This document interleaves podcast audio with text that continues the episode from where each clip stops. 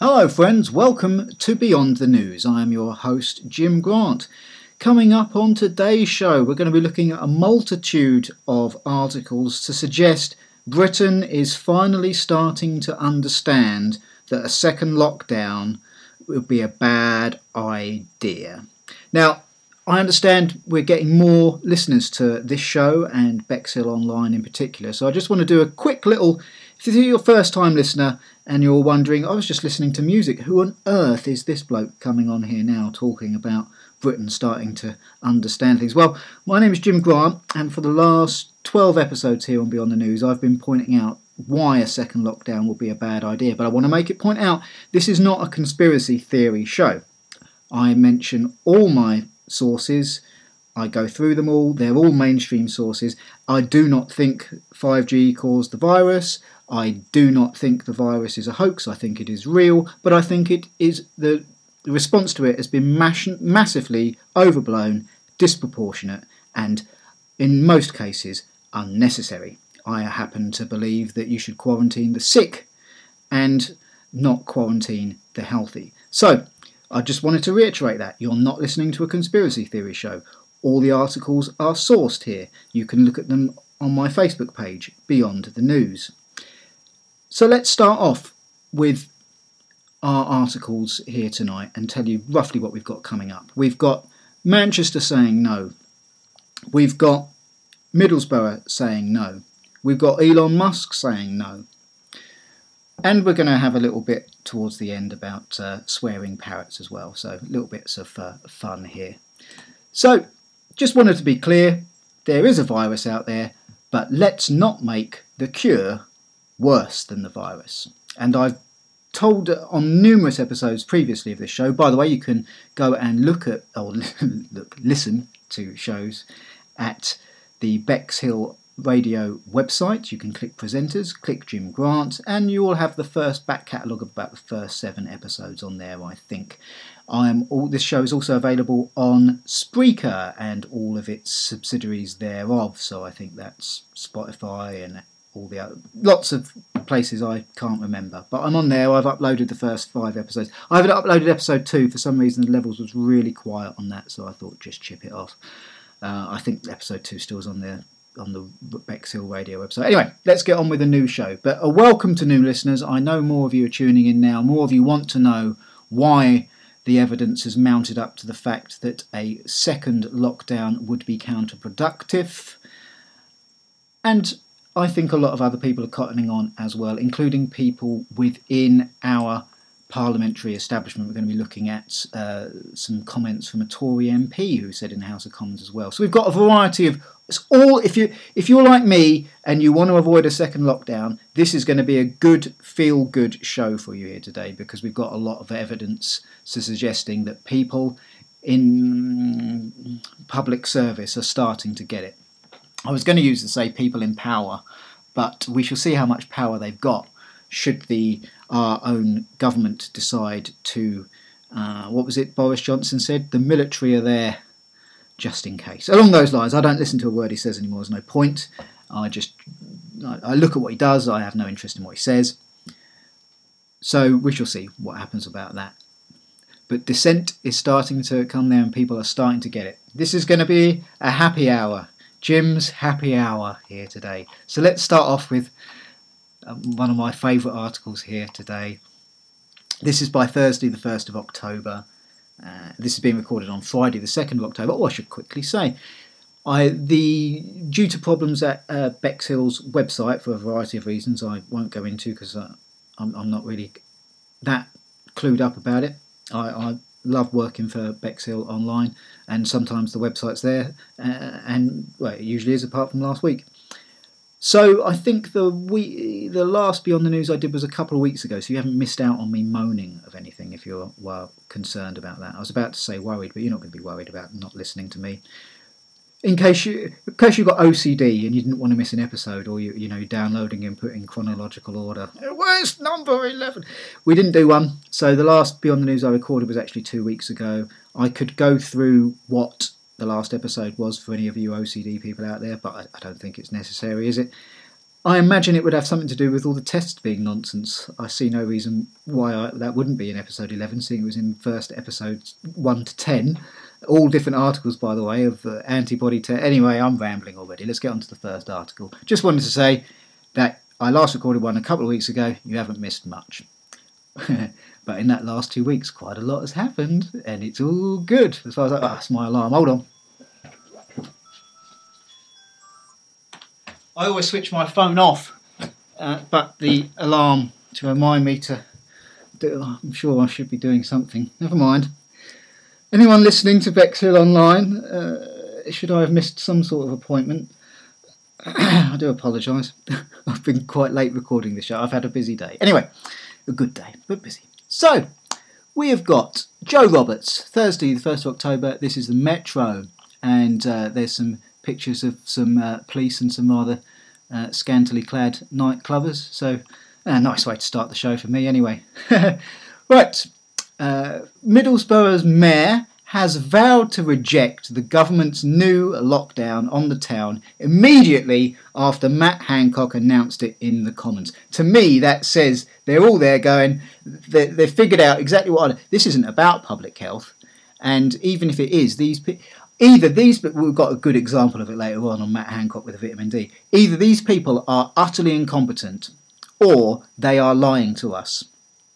All right, it's as simple as that. Uh, I'm not going to go conspiracy. See, the whole thing about a conspiracy theory is you're putting forward a theory that's conspiratorial, hence the term conspiracy theory. I'm not telling you that, am I? I'm just looking at the evidence. I'm not theorising. I'm not suggesting what they're doing. I'm just going, at this point, these people are utterly incompetent or there is an agenda at work. Now, that's where the theory would come in.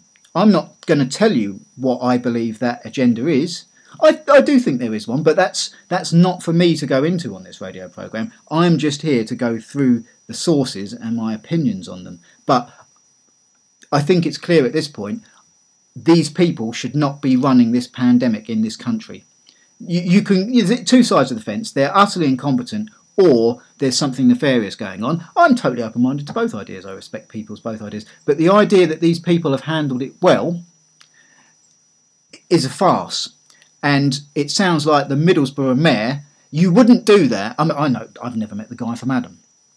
But I do know, you know, when you're dealing with councils, when you're dealing with committees, uh, you, you want to get the, solid foundation on your grassroots before you go taking on Matt Hank. Do you know what I mean? So it wouldn't surprise me if they've gone there and gone, right, spikes caused by cases, and we're doing more testing, hence more cases. Also, the tests are, well, let's say, dodgy, not just the uh, PCR, but the antibody and all stuff like that. Go, if you think that, if you're a new listener, go and listen back to the other episodes. I've broken this down on numerous occasions. It's all there. It's not it's not a conspiracy theory, it's all fact from scientists, doctors all around the world, and mainstream articles in this country. It, it, it really is almost like there is the television and the government's view, and then there's the real world. And I cover the real world here on numerous occasions. I won't break it down; it will bore you on ha- just how many articles I've gone through and how these uh, tests are. Let's say, uh, how would Baldrick say? they're not exactly a cunning plan to be able to actually detect who really has the virus and who is suffering from it. Because I won't go into detail anyway, but it sounds like to me this Middlesbrough mayor has gone through all of this beforehand and gone. You know these people are these uh, Matt Hancock. I, I said people. I could use so many other words for that, but this is a family audience. You know that these people aren't listening to the science anymore. You know that these people are imposing draconian measures that are not justifiable in terms of the science. They're definitely not justifiable in terms of the death rate, and that these measures, well, if we're all about saving lives, then I reckon if we do the math, when you take off all the number of deaths that were uh, dodgily recorded, you know, anyone that dies within 28 days, with of a positive test that may or not have been accurate in the first place. Even they got hit by a bus, they get put down as a COVID death. Hence, they, you know, the, the government weren't. Uh, there's been numerous revisions over there, so you could almost say the conspiracy theorists were right uh, on that one, couldn't you? Really, you, but they were pointing out there's a difference from with and from, and after about six, was it three or four months, the government went, oh yeah, look at that, we'll have to revise the figures. Oh, they're all downwards. Yeah. So when you take into account the actual figures that died from, not with, and then you you work out exactly how many lives you think you've saved as a result of that, versus all the missed cancer diagnosis, the economic shutdown and the homelessness thereof. And don't forget, if you think anyone can't die of poverty, go visit Africa. So, you know, obviously there's other safety nets in place in this country, but those safety nets are only there if there's a, uh, a money pot to pay for them, uh, which has been seriously dipped into with all the furlough and the track and trace and all that kind of stuff. When you add up all the deaths caused by lockdowns, extra suicide, economic breakdown, uh, NHS being shut down for all the disease diagnoses, including cancer, you weigh that up against what was actually saved. The math at this point says no more second lockdown. And if you want to go and have a little double test of that, go and look at Sweden, where it's pretty much comparable, is the word. And there's different, uh, you know, different societies, all that kind of stuff. But at the end of the day, they all went out drinking in the pubs. They all went to work. No economic shutdown, and our death rate, our death numbers are comparable. Now, bearing in mind there would be a huge margin of error with these dodgy tests, and uh, we'll never know exactly who died from and with. So, bearing in mind that is there is a margin of error, we are certainly comparable with Sweden. And when you're comparable with Sweden, and they don't have any of the um, by proxy deaths, I suppose is the is that the right word? I don't know. By pro- deaths as a result of lockdown. Yeah, that's definitely the way to go. And there are numerous experts that say that now. Experts, scientists, the only ones that aren't saying it are the ones that seem to have those models that said two million would to die. So being incorrect is at is habitual for a number of people, and these are the people the government seem to be taking their advice from and uh, have other ties to, to say the least. Uh, but that's that would be going into the agenda aspect of it. And like I said, I'm not going to go there on this show. I'm just going to tell you, stick to facts, and give you an opinion on the facts. So Andy Preston said he is preparing to fight the measures to restrict people meeting up indoors with anyone outside their household. Interesting sentence, isn't it? Because I wonder what that fight actually looks like. Does Johnson send in the military? To, does he do to the Middlesbrough mayor what he did to the peaceful protesters in Trafalgar Square for two weeks running, send the police in to bat- batter them with batons, peaceful protesters. Go and look at the footage for yourself. Does he? Uh, how about all the doctors, the, the German doctor that came over to tell uh, his opinion on it? Arrested, stuck in the back of a van, in his suit and tie, very well behaved. I wonder how far Andy Preston would go to prepare to fight these measures, and I wonder how far Boris Johnson would be prepared to fight his fight. Do you know what I mean? Something's brewing in this country. I think we can see it now. So, and if you can't, I suggest you go and look at that Trafalgar footage where the whole protesters did not, they were not, un, uh, the speeches themselves were very kind to the police, uh, at least the ones I listened to. Uh, they probably, I, in fairness, I did not listen to them all. Perhaps some of the speeches weren't so pleasant to the police, but the ones I listened to were. And they were all calling for the police to say, look, you're defending the people that are cutting your pensions, you're going to be battering peaceful protesters here, don't do it. But of course, some of them did, some of them didn't. So you, uh, police are like people. You get good ones, you get bad ones, don't you? Like anything else, like anything else in life. But what was most interesting was there was no abuse at the police. What the protesters were chanting was, pick your side, choose your side.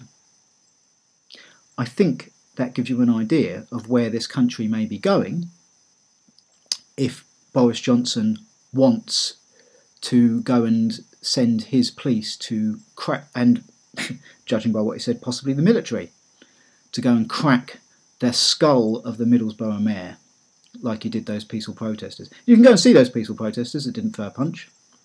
You can see them lying down, not moving, after the police have finished with them. That's if Facebook allows that footage up in the first place and hadn't banned those people. So there you go. The Health Secretary said he would be extending the restrictions imposed on the north of east to Liverpool, Warrington, Hartlepool, and Middlesbrough from midnight tomorrow following a spike in cases. A spike in cases, not from deaths. A spike in cases. And how many of those were asymptomatic cases? It's lockdown by bureaucracy. Computer says you got it. Well, I feel fine. Computer says you got it, and a computer says your mate's got it. So we need to lock you down. We both feel fine. No one's dying. We haven't even got the sniffles. Computer says you've got it. We've now got to lock down your entire economy. That's where we're at. Middlesbrough mayor knows that. And again, I'm not saying that some of those cases won't be real. I'm not. I'm not in the camp that this virus doesn't exist. It exists. It's just we need to put our big boy pants on and our big girl pants on, and get on with our lives.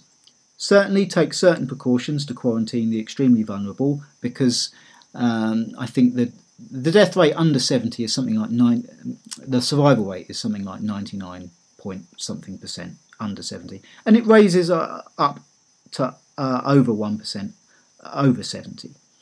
So, by all means, let's protect these people, um, but let's actually properly protect them, not like the government did last time with no resuscitation orders, uh, not like they did last time where people feel the need to sue it, the government, because they've put in sick people, uh, known COVID positive tested people, if you can trust the, the tests, that is, into actual nursing homes to the point that people are going to sue them because they think the government criminally negligent. We've covered that on this show. Let's actually properly protect those people by all means but keep the economy going. It's time to say no to this government and uh, in, in terms of their lockdown measures. And it's time to remind them, I think, that they are public servants, not public masters, and they rule by consent.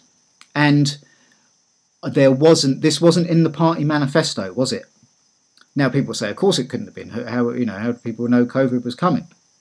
Well, what I'm saying is it's not been really in any party manifestos that say if there are peaceful protesters, including doctors, pointing out medical evidence, we're going to ban them off Facebook and crack them around the head with um, uh, batons to the point that our own local mayors need to say no to us.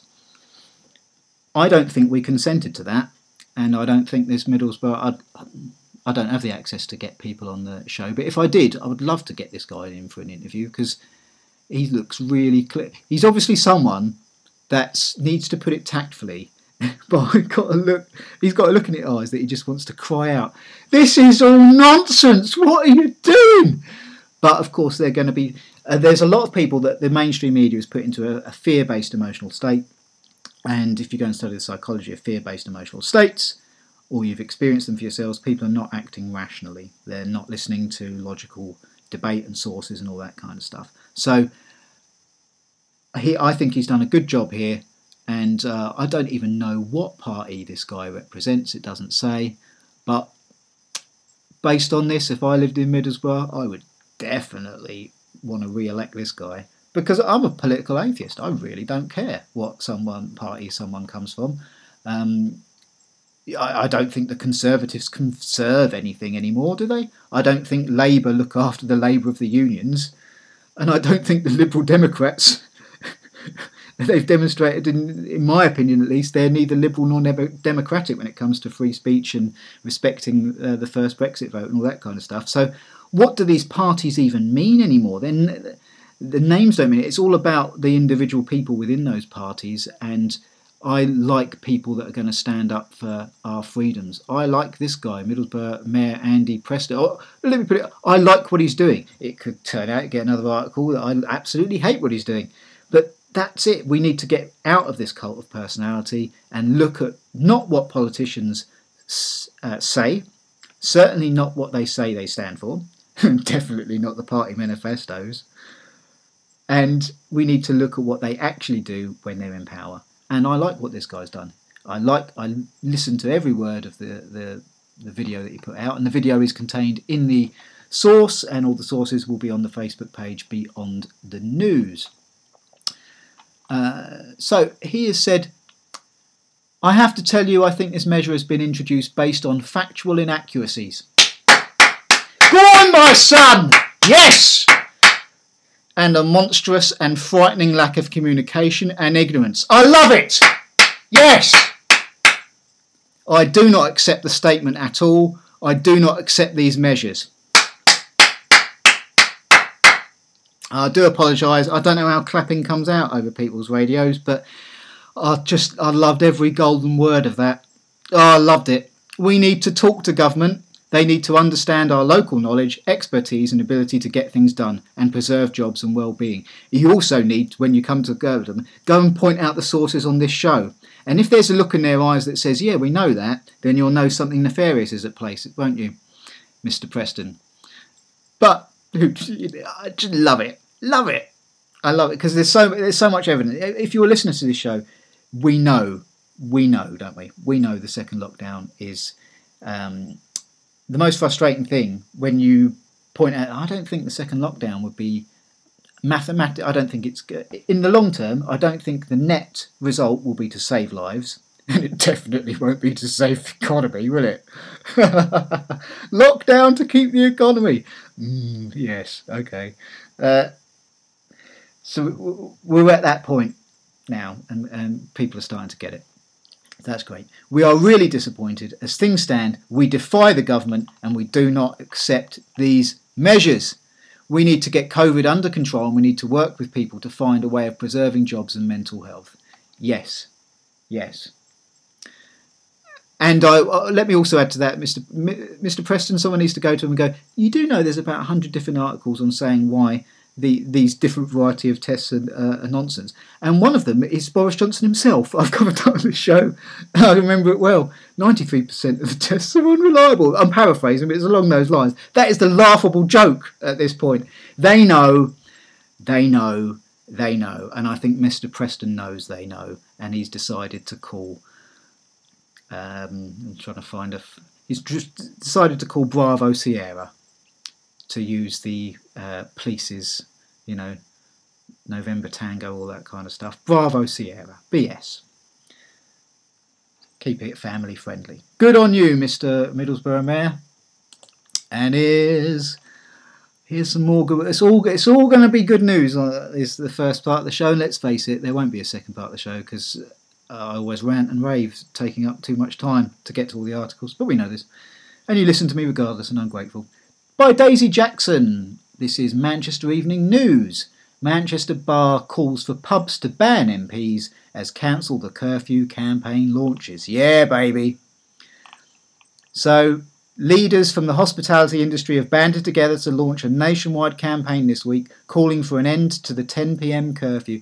Of, what's wrong with them? Don't they know that the coronavirus is dormant until 10 pm and then suddenly, like a gremlin, it comes up to cause havoc during the night. We've there's numerous scientific studies to show that, isn't there? God, you're a conspiracy theorist if you think that a virus knows what time of day it is.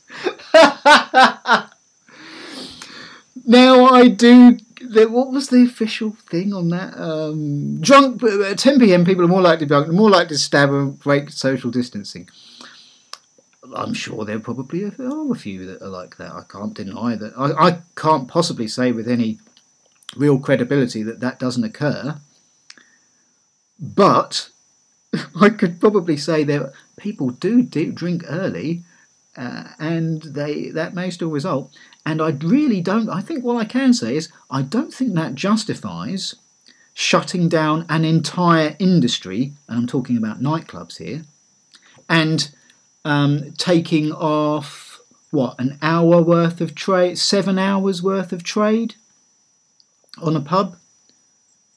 Is it still ten thirty on a Sunday? I'm not sure, but there's drinking times either side of that, and some pubs have licenses to one, don't they? Midnight one, anything like that. But let's be conservative. Let's say you know, um, you know, we know at least seven hours of trading time. Is the government going to let them off? Um, you know, work that out as a result. Is the government going to let that off as a percentage?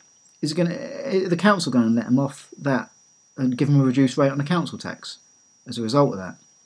And do we really want to live in a country where the government can decide when and how you, you can run your own business, which you're fully licensed with to begin with?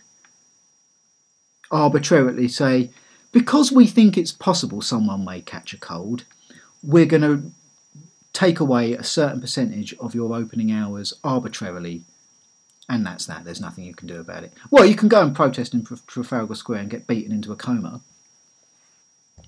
Is that the sort of government we want to be ruled by? I'm not a conspiracy theorist saying those things, am I? That's all happening. It's not a theory. It's all there. Even if you're in this fear based state, COVID is everywhere! COVID is everywhere! Who do you know that's died from it? And, you know, I've heard that banded about, and people often say, no one. I actually do know someone that knows someone that died of that. But guess what? Every year I know someone that knows someone that's died of a flu or pneumonia type thing. So there you go. But like I said, the virus is real, but I really don't think shutting pubs at 10 pm would be the result of it. And I'll bring up an article as to why later on in the show if I can uh, just get uh, through this without any more ramblings. So, I haven't got the article because it's a video and I don't know quite how I stand with playing videos on Bexhill Online in terms of copyright and also in terms of technology. How's it going to sound? All that kind of stuff. Because believe it or not, I've never listened to a single show I do. I record these, that's it, I'm done. Uh, that's the same with podcasts, it's the same for any of the live shows or anything like that. I can't stand listening to myself. I, I, awful. I hate looking at it. Whenever I've done stuff on the TV, I can't watch it. So I just do this. For me, it's like going to the toilet. You know, get it all out there, get, get on with your day. It's like therapy for me. This radio show. So I'm just going to tell you what he, uh, a couple of things that he said. Conservative MP Sir Desmond Swayne criticises the government's COVID strategy, saying its policies have been disproportionate. It's a wonderful speech. Uh, it, it is on my Beyond the News uh, Facebook page, so you can see it yourself. But you could probably go into. I don't know if YouTube is actually censoring. Well, they're censoring doctors. Why wouldn't they be censoring MPs? I don't know. But you can always probably go to BitChute, B-I-T-C-H-U-T-E. You can go to Brand New Tube. These are alternate free speech alternatives to YouTube. Uh, you can also, for free speech alternatives to Facebook, check out Gab and VK. And of course, you've got the caravat, but whenever you have 100% free speech, you're gonna get them, aren't you? That small percentage of absolute nut jobs slash racist scum. And then the mainstream media, who get advertising money from Facebook, are then going to go, it's all a racist platform, when it only it's really like 0.0001% of it. And probably if you look into them, they're probably uh, subsidised by the feds. There's numerous articles on that about how far right racist organisations have been um, run by federal groups before. I remember Judge Andrew Napolitano going, look, I've already gone off tangent, haven't I? Right. So anyway, Conservative MP Sir Desmond Swayne. I'm like a shotgun of information, really, just scatterblasted all over the place, and just pick up the the different shells uh, for what you want to research. So, yeah, that's a really good video. Sir Desmond Swayne, and he it's quite humorous. It's funny. He's one of these classic Tory MPs. You know, old old, old boy, grey hair, speaks very refinedly, and uh, does not hold back in any way of his criticism of his own party leader. And that, for me, is a wondrous sign and a wonderful act of rebellion, putting the needs of the people over the needs of the party and your desire to climb the greasy pole by slagging off one's own Prime Minister. Good on you, Sir Desmond Swayne. Tally ho! So, our next article will be Boris Johnson's own dad has been caught in a shop. I say caught, good for him. Good for him, not wearing a mask. I wonder if he'll get fined. I don't need to give you the read the article on that any Johnson's old man in a shop not wearing a mask. Not much more to say about that, really. Let's move on to another article. Now, here we go. Here's, here's an article, and we need to check those dates because the old Middlesbrough Mayor one, when was that? Let's have a look.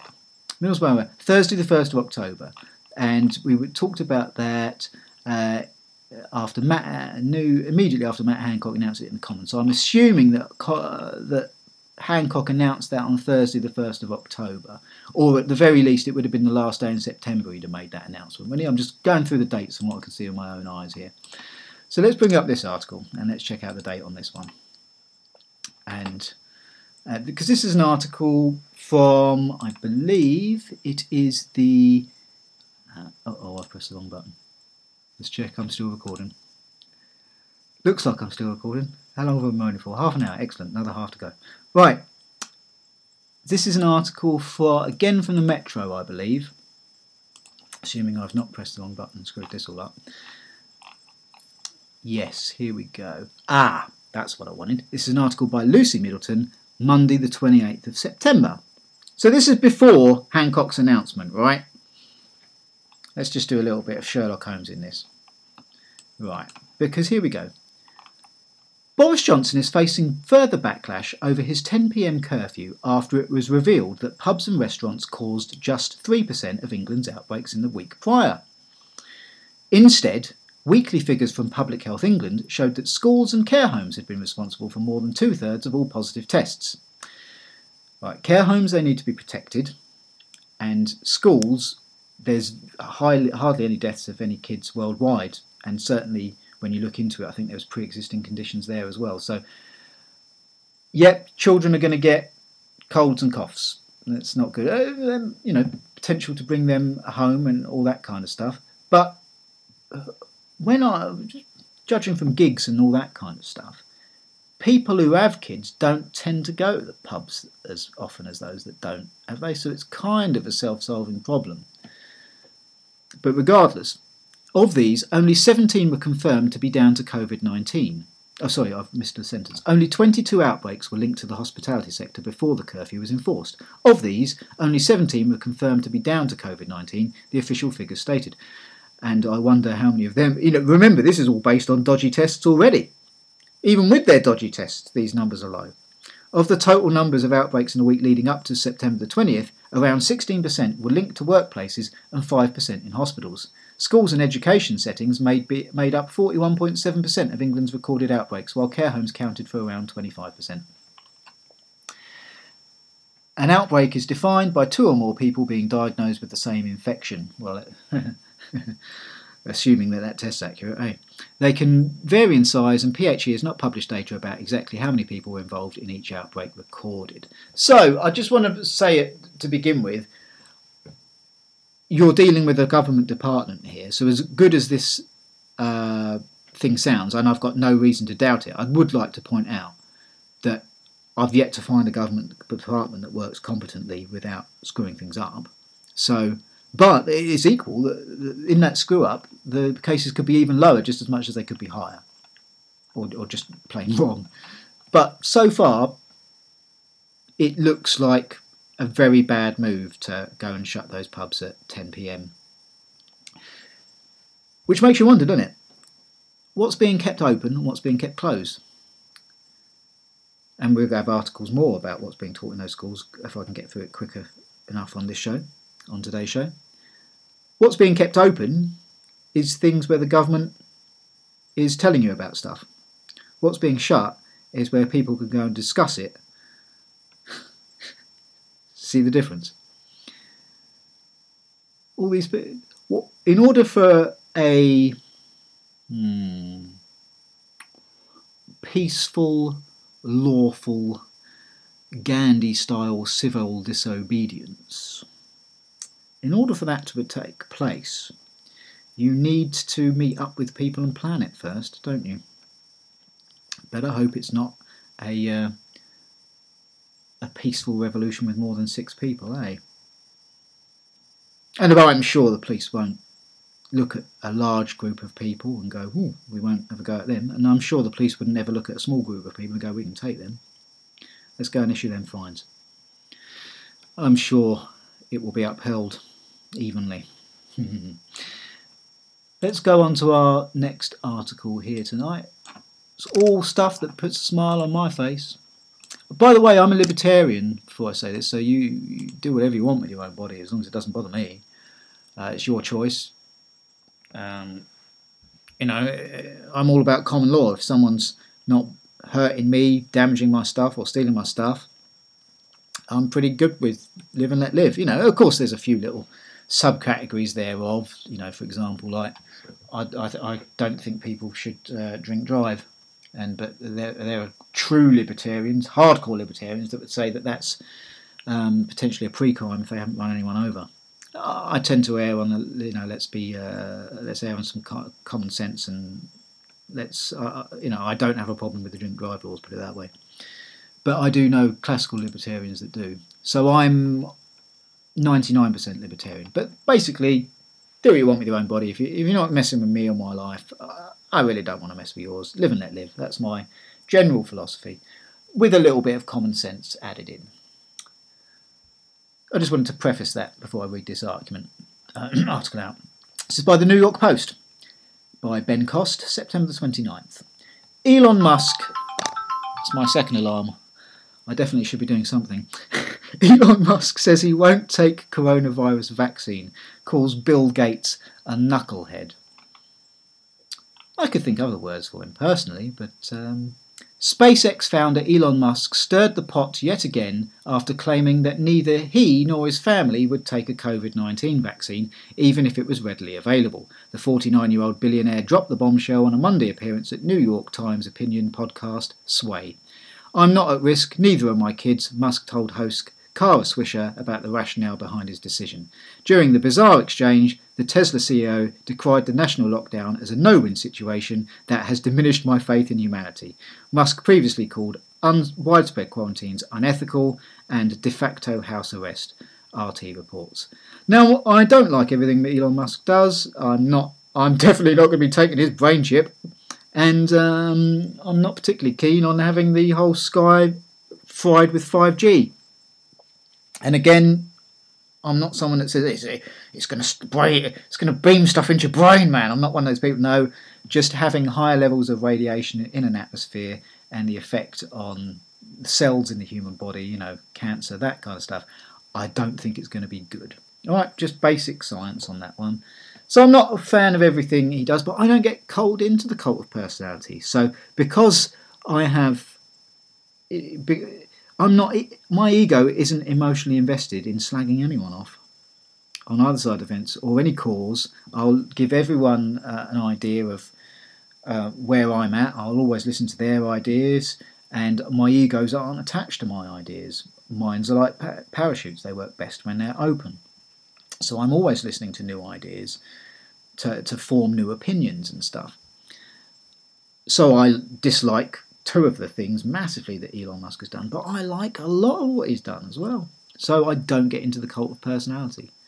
Right? I realise there are people. People have aspects of their personality. Sometimes they're good, sometimes they're bad. Good moods, bad moods. Good days, bad days. We all have them. Why shouldn't he?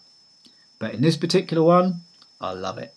Because I'm no way in hell I'm taking that vaccine. No way in hell. But you're, I'm not advice. I'm not a doctor. Even if I was, would you listen to me? I wouldn't. Make up your own mind, do your own research, and I won't go into any more down that rabbit hole. But I'm with Musk on that one, and I'll just uh, I'll just leave it there. I think. But you do, you know, you do whatever you want. I'm not going to pass judgment on anyone that wants to, you know, people and you know their kids as well. It's up to it's up to the parents, isn't it? How they raise their children. Absolutely none of my business. But I won't be taking it. Let's load up our next articles here tonight. Uh, another little bit of rebellion, no matter how small. Anyone that's ever listened to my poem that went uh, viral will know what I think of the royal family. Yeah, let me define royalty for you. My mum's better than your mum. Now give me your money. That's how the civil list works, isn't it? I'm royalty. I get your tax, you pay the tax. I'm royalty because I came out of royalty. And that's the way it is. You want to talk about racism? I mean, it's not doing, you know, obviously the Caucasian and everything like that, but you want to talk about um, white privilege. You want to talk about the idea of a certain people being better than other people. And, you know, again, not skin colour, but like their lineage. I mean, it's right there for you, isn't it? You know what I mean?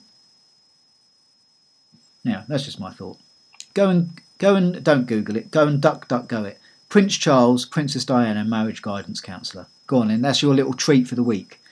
When you need a little laugh, go and do that. Google or duck. I'm so used to it. Duck duck go. I don't even know if Google has probably censored those algorithms now. And you'll get loads of articles from the Guardian, Independent, telling you exactly who that marriage guidance counsellor was. That's my view on the royal family. And I haven't even begun on Prince Andrew yet. Anyway, let's uh, read out this article here. September the 29th. William Cole for the Mail Online. Queen is furious after Sandringham staff refused to lock themselves in a COVID bubble for Christmas, meaning she could be forced to spend at Windsor Castle for the first time in 33 years. Oh, bless her. All those soldiers that swore an oath to her and fought wars for the or invasions with the flag she represents on her, singing the national anthems that are now homeless on the streets, dying of poverty. But it's okay because the Queen's got a variety of places to choose from.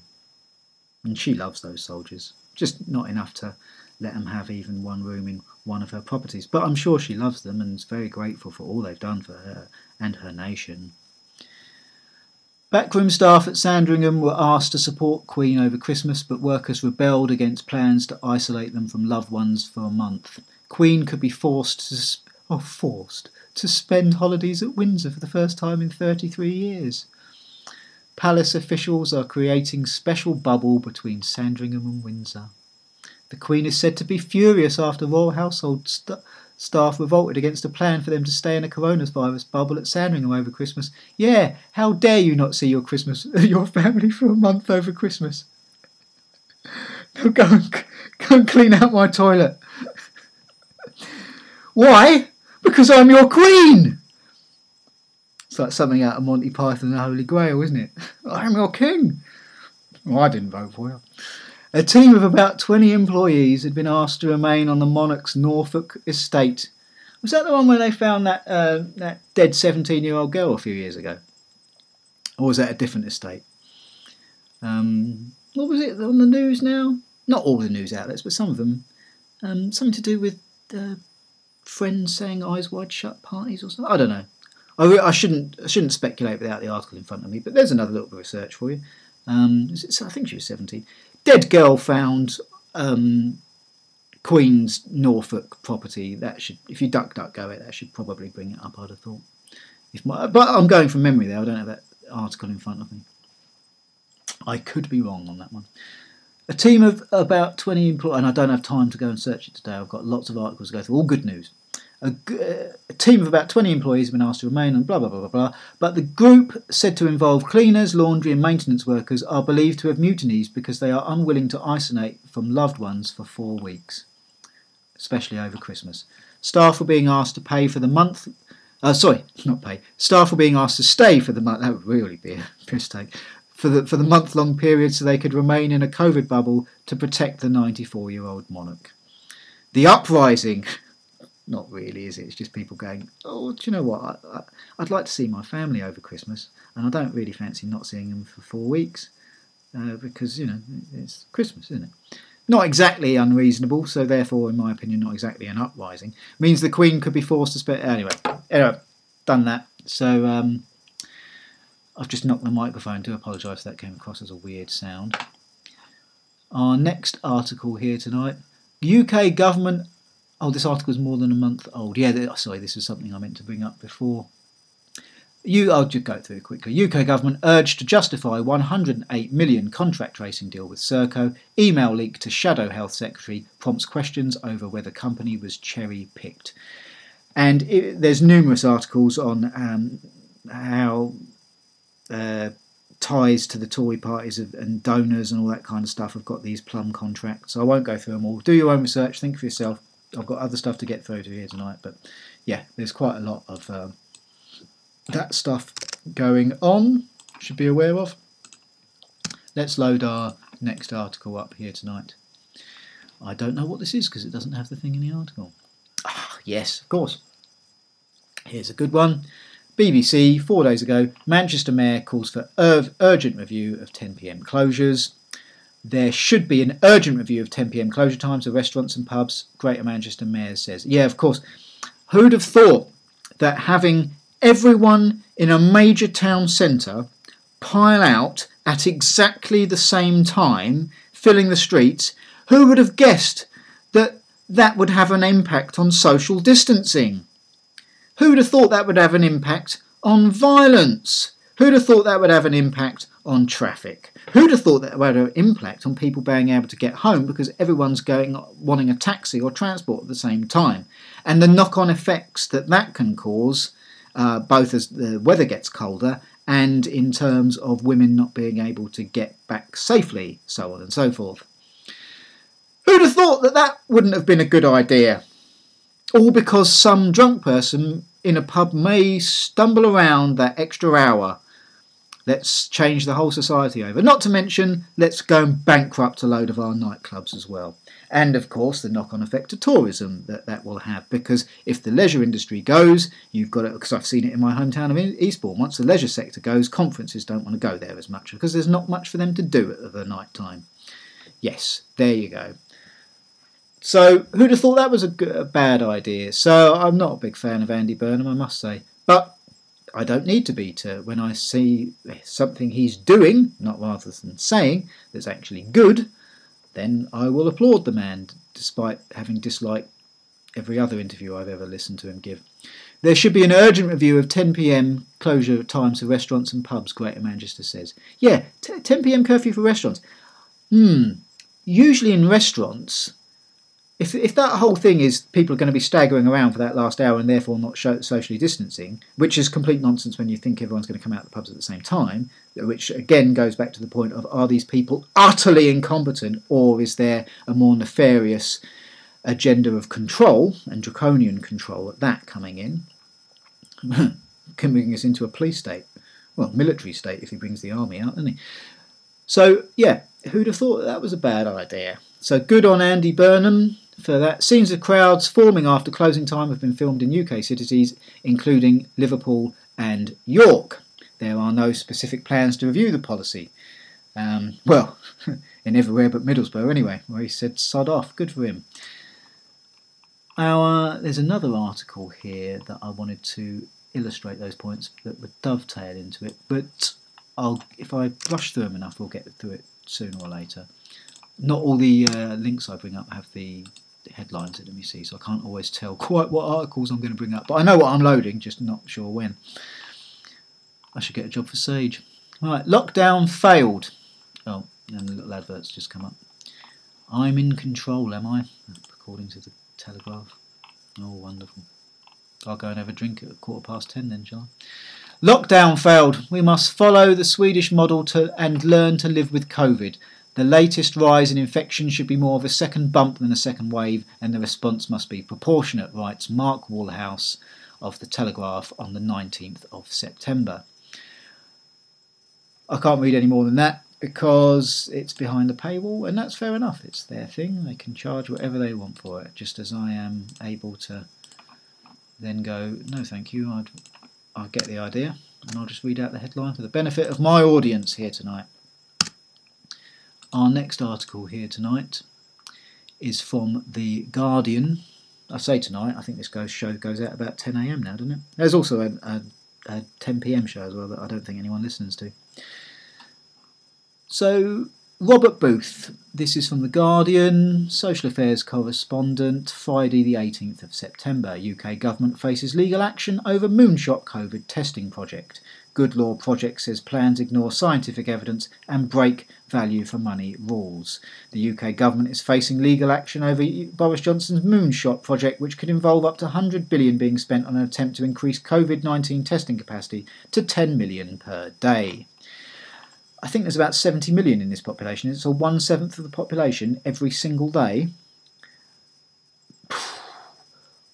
You got to think about the logistics of that.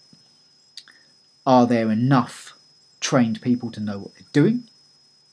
Are the tests going to be accurate? Because Johnson himself said that only 70% of them, seven, that's not 70, were uh, accurate. You can go and see, listen to, you listen to that if you go and look at the clip on Beyond the News, or listen to me read it out on one of my previous episodes of Beyond the News. If you if you doubt that that amazing um, little fact there, what the entire budget of the NHS to be spent on something with a 99% survival rate. But again, going back to logistics, where are you going to do that? Because I can't see that not involving people coming to your door. And the question what happens if you don't open the door? They're going to put it through. That's a medical police state right there. right there. And I'm not saying they've that, that's they've not announced that, so I'm not fear mongering. What I'm saying is, if that happens, you know you're in a police state. When your door gets put through for not answering it for no reason other than you haven't had a test today and you feel fine, that's a police state right there. Right there. But you don't usually, if you look at the history book, you don't go, you go and look at the Stasi, you go and look at Pol Pot, you go and look at um, Mao, go and look at Stalin, you go and look at any, you go and look at Ceausescu, you go and look at any of these fascist dictatorships. Well, they call themselves communists, don't they? But I would call it fascism. You go and look at any of those, it, it creeps up and then it escalates real quick. And so that's number one way of doing it. Number two way of doing it, you put it, they let them come to you. Fair enough. If you want to go, go and get one of these uh, Bravo Sierra tests, that's up to you. I'm sure some of them work. But, I mean, for me, there'd be a surefire way, rather than test myself to see if I have COVID, I'm going to assume I don't have COVID unless I start coughing my guts up with a massive sweat, fever, and one of the worst colds of my life. I'm going to assume, unless that happens, that I don't have COVID and therefore I don't need to go to a test. Now then, anyone ever been to a theme park? And have you seen the queues on those rides? Well, you imagine a 7 million people queue. Now, imagine that's all over the country, but you get where I'm going with that. Point number three government competency. Do you think that this is going to work effectively and efficiently? if you think that's going to work effectively and efficiently, I've got a property in Birmingham to sell you with seafront views. Point number four. This more uh, point number three, section B, really, than point number four. But if you're going to them and there are these queues, that's going to be in places that everyone uses, right? Train stations, supermarkets, all that sort of stuff. Yeah. How difficult is that going to be to go and do your what you need to get done wherever that is? Because you know that's going to be put in big places because in order for big queues, you're going to have to have it in big places, right? Yeah, and you have to have it publicly accessible, right? So you're going to need to be near train stations, all that kind of stuff. Yeah. What's that going to do for the traffic and the queues and your ability to get things done? Point number five. What is point number four going to do about social distancing? Anyway, I could go on for it, but there you go. That's my that's my view on that. How long have I done now? Coming up to the 52 minute mark. Let's get through this quickly. It's not that I'm looking to go. I love spending my time with you on uh, Bexhill Online. I love the fact that people are listening, and because uh, we can see all the numbers and everything like that, and pretty much Beyond the News has become the anti-lockdown show. To be honest, you know, because it. I was okay. I'm happy covered, but this is coming now. We know it's coming, and they're not listening to the science, they're not listening to the maths, they're not listening to common sense, they're not listening to the economists, they're just not listening. And you can decide whether that's because they're utterly incompetent or they want to be complete control freaks following an agenda for some nefarious organisations. That's up to you. I'm not going to go down that route. But they're not listening. The second lockdown is coming unless we stand up against it. And the best way to stand up against it is we have truth, reality, science on our side. But the television is reporting that. So that's why it's down to people like me to keep going on and on and on about this so we can all get clued up. We can all look at the science. We can all hold a debate. And we can look at the people in the eye when we debate and when we can quote articles, facts, and sources and science and say, I do not want to be locked in my house. I do not want to not be able to see my family at Christmas and I do not want to have the government tell me when and when I cannot run my own business just because there's a virus out there with a 99.7% survival rate. I'm not going to allow that. I do not consent. But it must be done peacefully, it must be done lawfully. And but the question remains now what do you do with a government what, what do you do with a government that isn't going to listen to its people? isn't going to listen to the science and is going to impose draconian measures that are going to cause disaster, what do you do to that government? What are your options? Because there ain't going to be a general election for another four or five years. It's something that people need to think about. And I, what my answer to that is, do a radio show and get the truth and facts out there, so we can all at some point go down to our local MP and go, I've got a mountain of evidence here, and we have one. Doesn't matter what you say or do from here on in.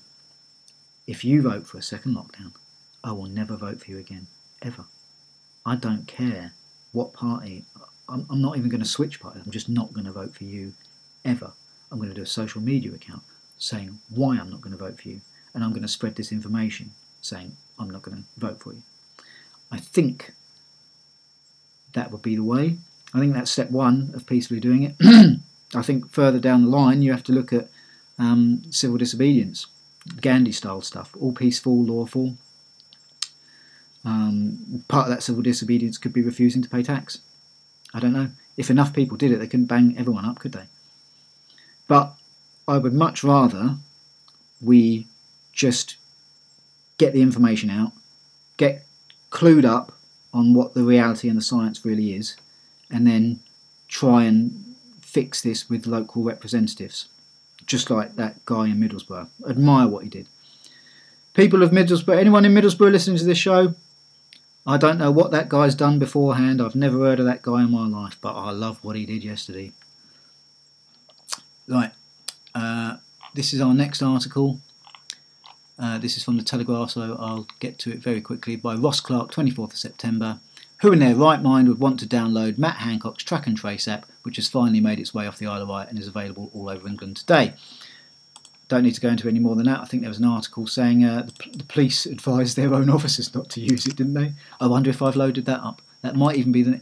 See, if I've planned ahead, sometimes I look at it and I go, oh, that one will follow that article really nicely. Hey, what do you know? Sometimes I surprise myself. The one I've loaded up was exactly that one by Rory Cellan-Jones. Police told not to download NHS COVID 19 app. That's by BBC News four days ago. I'm recording this on Friday, the 2nd of October. Uh, the National Police Chiefs Council, NPCC, has confirmed officers are being told not to install the NHS COVID 19 app on their work smartphones. So there you go. Do as we say, not as you do. Uh, again, that's just a little sign of rebellion, isn't it? That's the police going. Uh, you know, there must be police that go. I don't want to bash peaceful protesters over the head. There's going to be loads of them out there. I don't want my grandchildren to grow up in a dystopian Orwellian police state uh, that I'm going to have to enforce. I'd, I'd rather not do that. Another little article here tonight. Uh, just two more articles here, and I'm going to end the broadcast here tonight. The first one will be students are uh, they're putting up do not remove signs out of their windows in there because they're all it's horrible they're being treated like prisoners and criminals they're not being allowed off campus and that kind of stuff so uh, so many students always um, whenever I've done the gigs always love the idea of uh, communism uh, Marxism. Well, how do you like it now? Probably about the same as the uh, the East Germans like their communism, and uh, yeah. yeah, communism's got some good points, but I don't really think it works in any practical sense, or at least has failed to do so from uh, worldwide thing. Yeah, there are some there are some good communist philosophies and everything. You know, some of the Scandinavians do it quite well, but um, anyway, I'm got to get through them quickly. Students warned to remove let us out signs from windows. University bosses have reported warned students to remove protest signs from their accommodation windows. Some 17,000 students at Man- Manchester Metropolitan were put into lockdown on Friday without any warning after 127 students tested positive for COVID 19. Um, I don't, even if they showed no symptoms. So there you go. Uh, computer says you've got to be banged up now. You're all criminals. Thanks for paying your nine grand a year tuition fees. enjoy your communism. Um, and by the way, wasn't it universities that uh, that were very um, critical of people standing up for free speech? Well, if you'd have stood up for free speech more, maybe you'd allowed those those win those signs in your windows more.